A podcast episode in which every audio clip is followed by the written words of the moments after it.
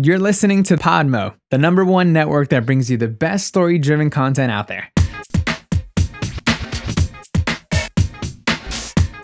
So let's get real, y'all. We're fortunate to have the ability to communicate and share our amazing health tips and advice with you and be part of your journey as you reach your optimal fitness goals. And one of the reasons we're able to have such a great platform is our advertisers. Part of the reasons they love us and we love them is that they know the show has amazing listeners. That's right, you guys. We've got a survey I'd love for you guys to take five minutes filling out, which helps us learn more about who you guys are. Just go to podsurvey.com slash health. You can also enter a monthly drawing to win a $100 Amazon gift card. And with that, you can do whatever your health nut heart desires. We'll ask questions about you and your buying habits, but your answers are completely anonymous. All of your answers will help us find advertisers that are uniquely matched to you, your interests, and the show. Even if you've taken a podcast listener survey like this before, I'd love to ask you to take ours. Did I mention you could win $100? So go to podsurvey.com slash health so we can keep making our show great. We're here today with Major League Baseball health expert Mike Reinold. The kinetic forces required to throw a baseball. A major league pitcher's arm moves at 23 rotations per second, routinely rip apart the structures designed to keep the shoulder together. Baseball teams often consult with multiple orthopedists and radiologists in an attempt to reach a consensus. One of the main people they consult is Mike Reinold. Could you introduce yourself to those who don't know you yet? Sure, yeah. Um, and likewise, um, yeah, we've we've been talking for several years now. I think um, going back and forth. Obviously, um, you know, have a great deal of respect for what you you're building over there with all your different websites and uh, great resources for the profession. So, um, thanks and thanks for having me. I think this is, um, you know, it's an honor to be involved with with such a great group of people. So, thanks. So. Um, myself, I'm a am um, a physical therapist. I'm also an athletic trainer and a uh, certified strength and conditioning coach um, in the United States, um, based out of Boston, Massachusetts. Um, so I work primarily as a physical therapist, but um, essentially what we've done is we've opened up a, um, a uh, physical therapy and performance center where we integrate the two and, and put it together. And really what we're doing is we're, we're trying to work with people um, that are trying to get the most out of their bodies. So they're trying to optimize themselves. Um, so, eh, you know, it's funny, we started doing that for the professional athlete model, and I think that's the one that everybody gets, where they get the, you know, the, the best combination of, of multiple domains of profession that kind of come together and collaborate to uh, help them uh, optimize their athletic performance. But um, wh- why wouldn't we do that for everybody, right? You want to have optimal performance too. So uh, maybe your performance is uh, a little different than uh, somebody that plays a professional sport, but really it should be the same thing. So, um, Right, absolutely. So I and you know what? I, I mean, I have a lot of amateur people that want even more out of their body than some of the professional athletes that I, I work with. So, um, you know, so what we're trying to do is just put that integrated system together. So, um, we started our practice. It's called Champion Physical Therapy and Performance in Boston, and it's um, it's really where we kind of blend our our our physical therapy and manual therapy techniques and our our performance and fitness concepts into into one big package. Were you a physical therapist or an athletic trainer first? Um, so I went to physical therapy school. It's actually a, a, long story, but it's I went to physical therapy school. But this was back in the '90s when we uh, we actually um, we had the ability to to become an athletic trainer um, because we took so many of the the same classes. So we just had to um, take any classes that we missed and then um, do a lot of hours. I think I had to do like 1,500 hours in an athletic training situation and then sit for the board. So um, that route no longer exists exist to get certified that way, but we you could do that 20 years ago. Um, so um, I was a physical therapist, and then in tandem was kind of working to become an athletic trainer at the same time. So the athletic training was part of the curriculum. There's just a lot of overlap between the two professions. So I had to take, um, I think I took two extra classes. That's it. So in our in our PT curriculum, it was essentially, um, you know, but you know, some more, but you know, you know, different. And then we took like I literally had to take like intro to athletic training and you know the the basics to you know cover um, you know the first aid, the emergency response, the stuff that the physical therapists and the physios don't do as much, um, you know, as the the acute. You know, how do you handle something that happens right away and really triage the medical emergency and figure out what to do. That's interesting because universities are just integrating an exercise qualification into their physiotherapy degree. We were just talking about how we're all pigeonholed into specialties.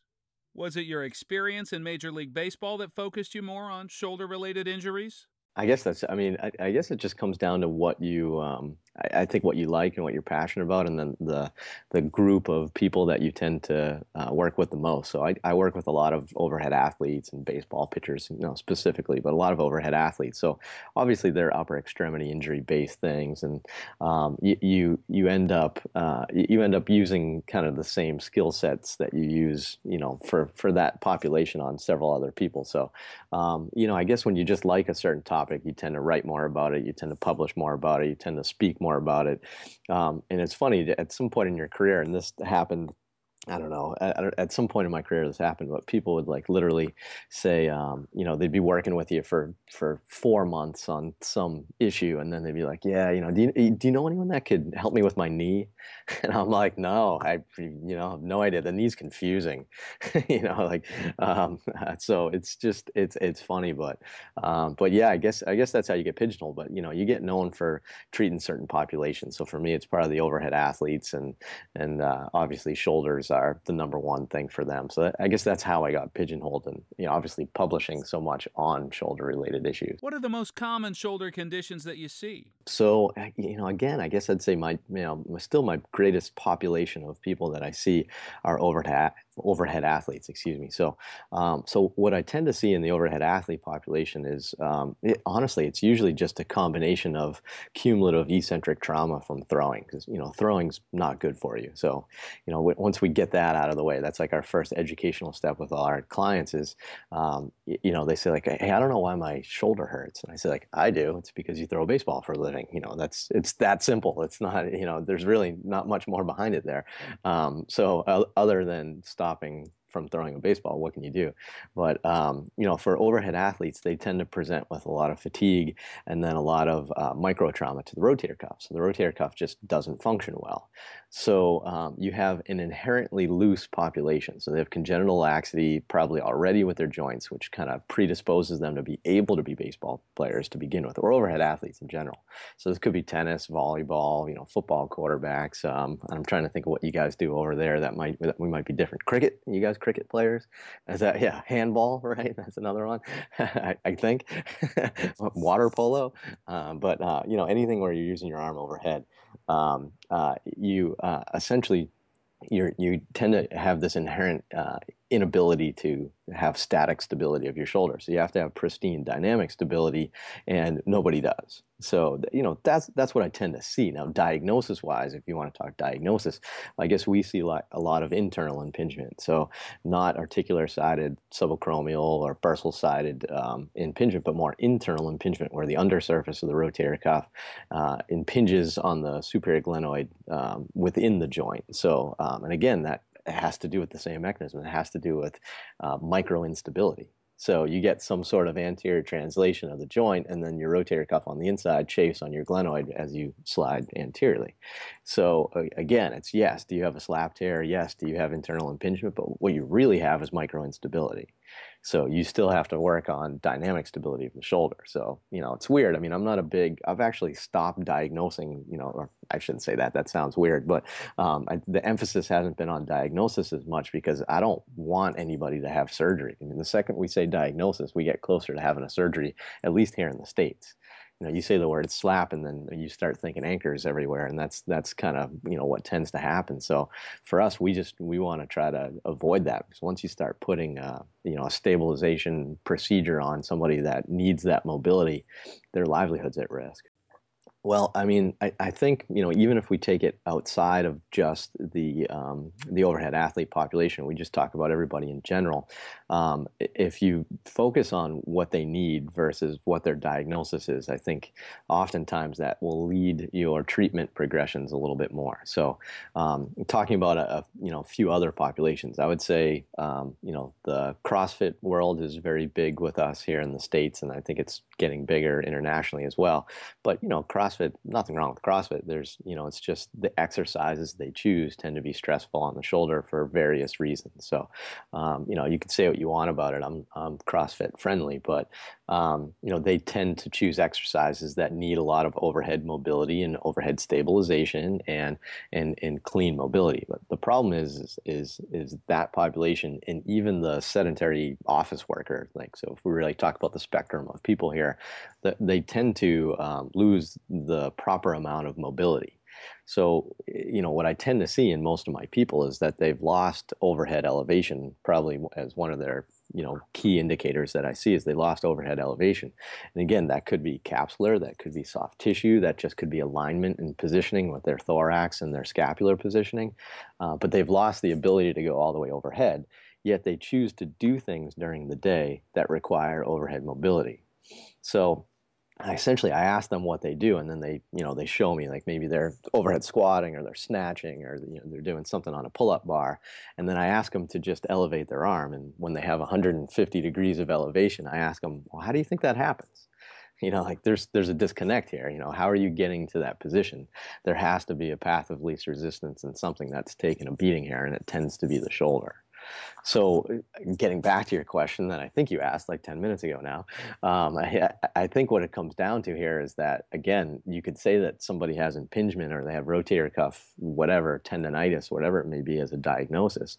But if you don't improve their movement quality and their ability to use their arm in the position that they want to use it in, you're you're never gonna have a positive effect. You may have like a quick three day transient improvement in symptoms, but you're not gonna have a long lasting improvement in their in their functional outcomes. The first thing we do is obviously is we work on, you know, in in the states at least here, and I apologize. I'm sure you guys are similar, but uh, our our um, our educational paths. A lot of people, right? The the concept we talk about is it mobility before stability, or some people then argue is maybe it's stability before mobility because you know maybe the mobility is just a motor control issue. So we have this whole concept, but I always say it's neither. I say it's alignment before mobility before stability. So you know, for example, let's say you have somebody that's you know again works at a desk all day and have a, you know extreme amount of thoracic. Yeah, we both just sat up on video, which you guys can't see right now. Uh, but they have extreme thoracic kyphosis and then anterior tilt of their scaps and protraction. Um, they, they just have this terrible position and then they lost overhead elevation. Well, I can hammer the capsule, I can work on the soft tissue of the shoulder all day, but if I don't uh, address their alignment and their thoracic position, their rib cage position, their scap position, then I'm wasting my time. So we work on alignment first and that just really depends on what it is. That might be manual therapy on you know, the thorax. It might be some rib positioning things. It could be scapular. It could be soft tissue. Um, so we do a lot of manual therapy to get their alignment and then their mobility going. So we do a lot of soft tissue techniques. We do a lot of different um, um, just uh, ways to um, help the tissue reduce tone or maybe increase length or decrease the density contractures that may have in there before we start hammering on them. If you go in straight if you go straight into just torquing the joint, oftentimes you're going to stretch what doesn't need to be stretched instead of what really does. And then you've created another issue right there. So you're just jamming them up into shoulder elevation, but that's not their main issue. You're just going to further increase their symptoms because you're you're increasing mobility in an area that is probably already lax instead of focusing on the right thing. So um, so yeah, so we'll we'll hammer the mobility. We'll get them we'll get them in good alignment first. We'll we'll get the mobility going with soft tissue work, um, and then we'll we'll try to strengthen that um, new position position and try to really uh, increase their their positional tolerance there by doing the right exercises. Um, that we use a combination of both strengthening and then dynamic stabilization techniques. Um, and again, if you it, to me, that's the recipe. It's alignment, mobility, strength, and then stability. That's kind of the four. If you miss one, I think um, you'll get good outcomes, but you won't get good long-term outcomes. I, am still a big believer that um, we need baseline strength. Um, and I think we're, we're getting too fancy in our professions here, and we are starting to, to, confuse the word, I guess, function. Uh, we're starting to use that a little bit different here, and, and there's a, a, trend towards trying to get away from exercises that aren't functional. Um, and, and to me, I, you know, I, I get it. I see that. I think there's you need to have functional exercises, but I also believe that you have to have baseline strength first. So to me, like for example, side lying external rotation for the shoulder is still one of our primary, you know, efficient exercises that we do because everybody's weak in that pattern. So we have to increase their external rotation, their posterior cuff strength. And if I jumped right to a functional activity, the the brain, the motor control pattern, the neuromuscular control of that is all it, it, it's it's too much for that to handle right there. I can't I can't use the shoulder in a functional pattern if it doesn't have the baseline strength yet, or I can, but it's going to take that path of least resistance again that we talked about earlier and develop some compensatory patterns that we don't want. So to me, I want baseline strength first and I think we've skipped that step lately in the last kind of generation of people coming out. Um, the the new grads coming out, you know, I, I, should I'll preface this, I guess, with saying no offense, and then add um, they really need to get better. But the, the new grads coming out uh, are so worried about all these um, these techniques and these advanced things. They're all going through, you know, PRI certifications, DNS certifications, using the FMS system. All that stuff's great, but they have no idea how to treat a shoulder. So they're they're focusing too much on like the the icing and not on the cake. You know, they need to you know get that baseline first. So for me, we have to establish baseline strength because a weak muscle can't stabilize. So, you know, once we get that baseline strength going with just, again, you know, the plain, boring isotonic exercises that you may use that um, are designed for a specific reason. So, you know, we've, we've researched all these exercises like the prone exercises uh, for scap control and the rotator cuff. We've done that for a reason. We're not just looking for the exercises that get the highest amount of, of rotator cuff or scapula EMG, but also the ratios that we're looking for. So maybe something that gets a lot of low trap and reduces the amount of upper trap activity, for example, if that's what we're looking for. So we have to kind of groove that pattern by getting a little stronger first, and then we transition to the more functional patterns over time. So um, I, th I, think a lot of people again just jump right to the functional pattern because it's cool, it looks better on YouTube, um, and they just want to kind of get there faster in that position. But when again you don't have that baseline strength, you're gonna probably use some poor movement pattern to get there, because the the brain and the human body is really, really good at tricking us and getting from point A to point B. So it's going to get to point B. It's, it's, it's our job to make sure it gets there as efficiently as possible. I should say, too, it's not that, you know, you, you also have to be careful not to just get stuck in that phase, too, which is another common error in the physical therapy field, I think, is there is a next progression to that. So for me, I, I, jump to the functional stage rather quickly, but I don't skip steps. I think that's the important concept. And you know, people aren't paying me to watch them do side lying external rotation, so we don't we don't do that a lot with me. But I may do it and with my manual resistance, so I can feel their strength, I can feel their improvement, I can feel how smooth they are, I can feel if there's some jerkiness, I can I can add some rhythmic stabilizations to the technique to kind of just see how well they're stabilizing. So um, there's ways to do it, but um, you have to have the basics, but you also then have to have the progression as well. So um, I don't want to come across as saying you don't want the the advanced stuff. You do, and you need that stuff, but you definitely um, you just you have to make sure you're getting the basics as well. Uh, well, so I guess it's such a broad uh, topic. I guess. Um, yeah, no, I, I like it. that's that's uh, that's what you do. I like it. I think function to everybody means something different. So um, my functional exercise depends on the person. So oftentimes it's just using the extremity in the position that they're going to be using it all day because we often exercise in mid-range motion or safe areas, right? You have to then exercise in maybe disadvantageous areas, but if that's going to be their functional area, you're going you're going to get there. So, um, you know, depending on what you do, I try to simulate some of those those movements and patterns that you'll do um, that you'll do uh, during your activity, whether it be work or sport or whatever it may be. We try to simulate that a little bit.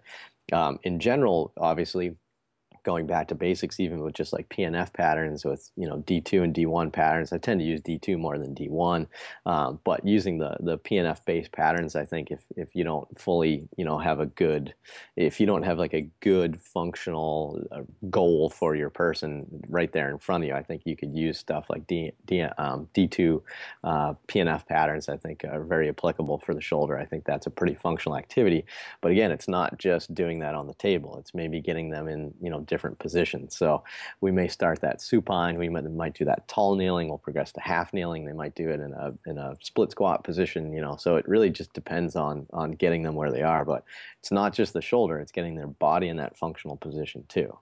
So, you know, they have to be able to control their thorax, their lumbopelvic area, and have good stabilization there while they're performing their upper extremity tasks for them to truly, you know, you know, call it a functional task. I do a talk on corrective exercises, and I um, I did a Google search for that, and I showed like the top five pitchers that come up for corrective exercises, and they all require a stability ball you know so it's funny it's like google thinks that a corrective exercise you must have a stability ball so it's it's like doing a uh, it's like doing bench press while lying on a physio ball which is you know rather in you know insane and probably a, quite a bit of a liability uh, concern if that ball ever pops but um, uh, but you know it's it's not about just throwing a, a big swiss ball underneath someone and calling that a functional exercise.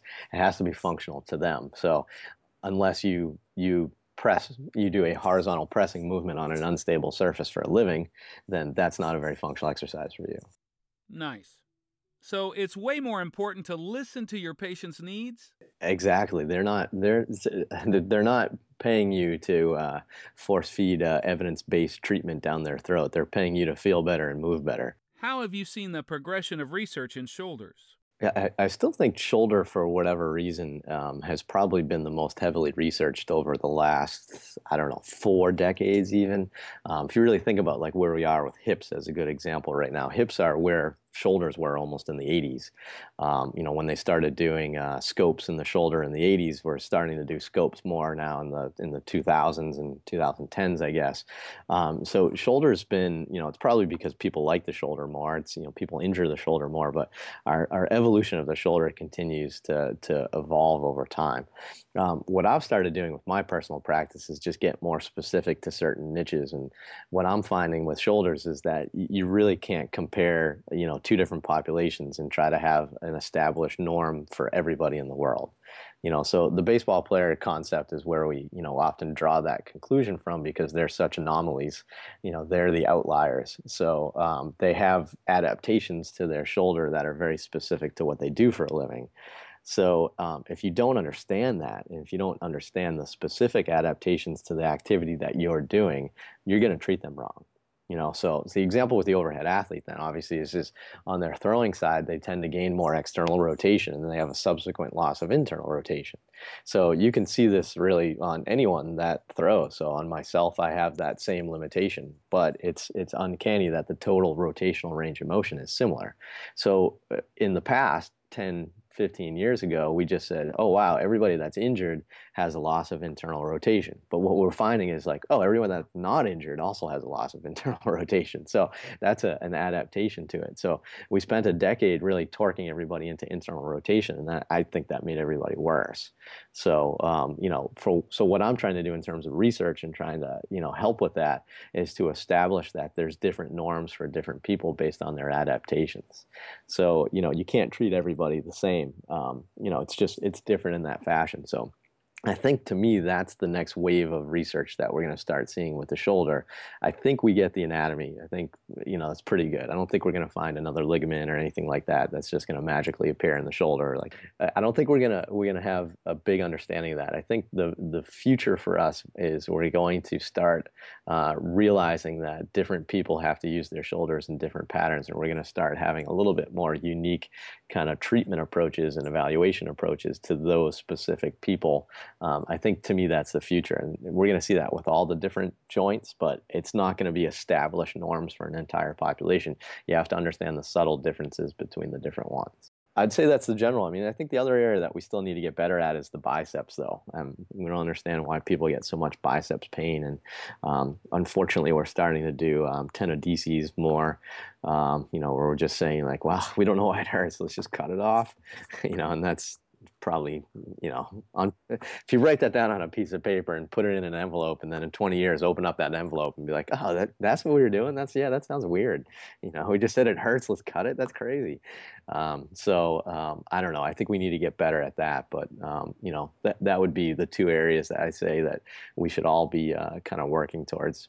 Best place for me is just my main website, which is just my name, just MikeReinold.com.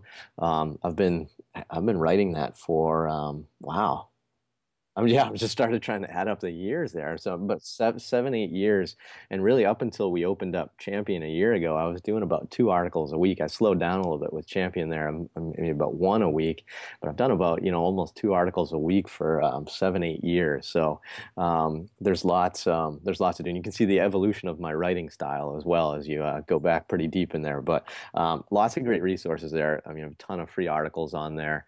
Um, you know, all my educational products are kind of linked through there. So um, I have a bunch of stuff for the shoulder and overhead athletes and, um, you know, various, you know, other things that, that are on there. But that's essentially my hub. And um, I won't even give you anything more than that because that'll give you months of stuff to do there. So just go to mikereinold.com and check it out. And I guess that, that would be your starting point. Mike, it's been great to talk with you today. Thank you very much. Yeah, thanks so much. Thanks for having me. Um, you know, like I said at the beginning, it's you know an honor to be involved. You know, great website. So um, happy to help. Happy to help the readers and, and listeners, and hope this was uh, uh, educational for everyone.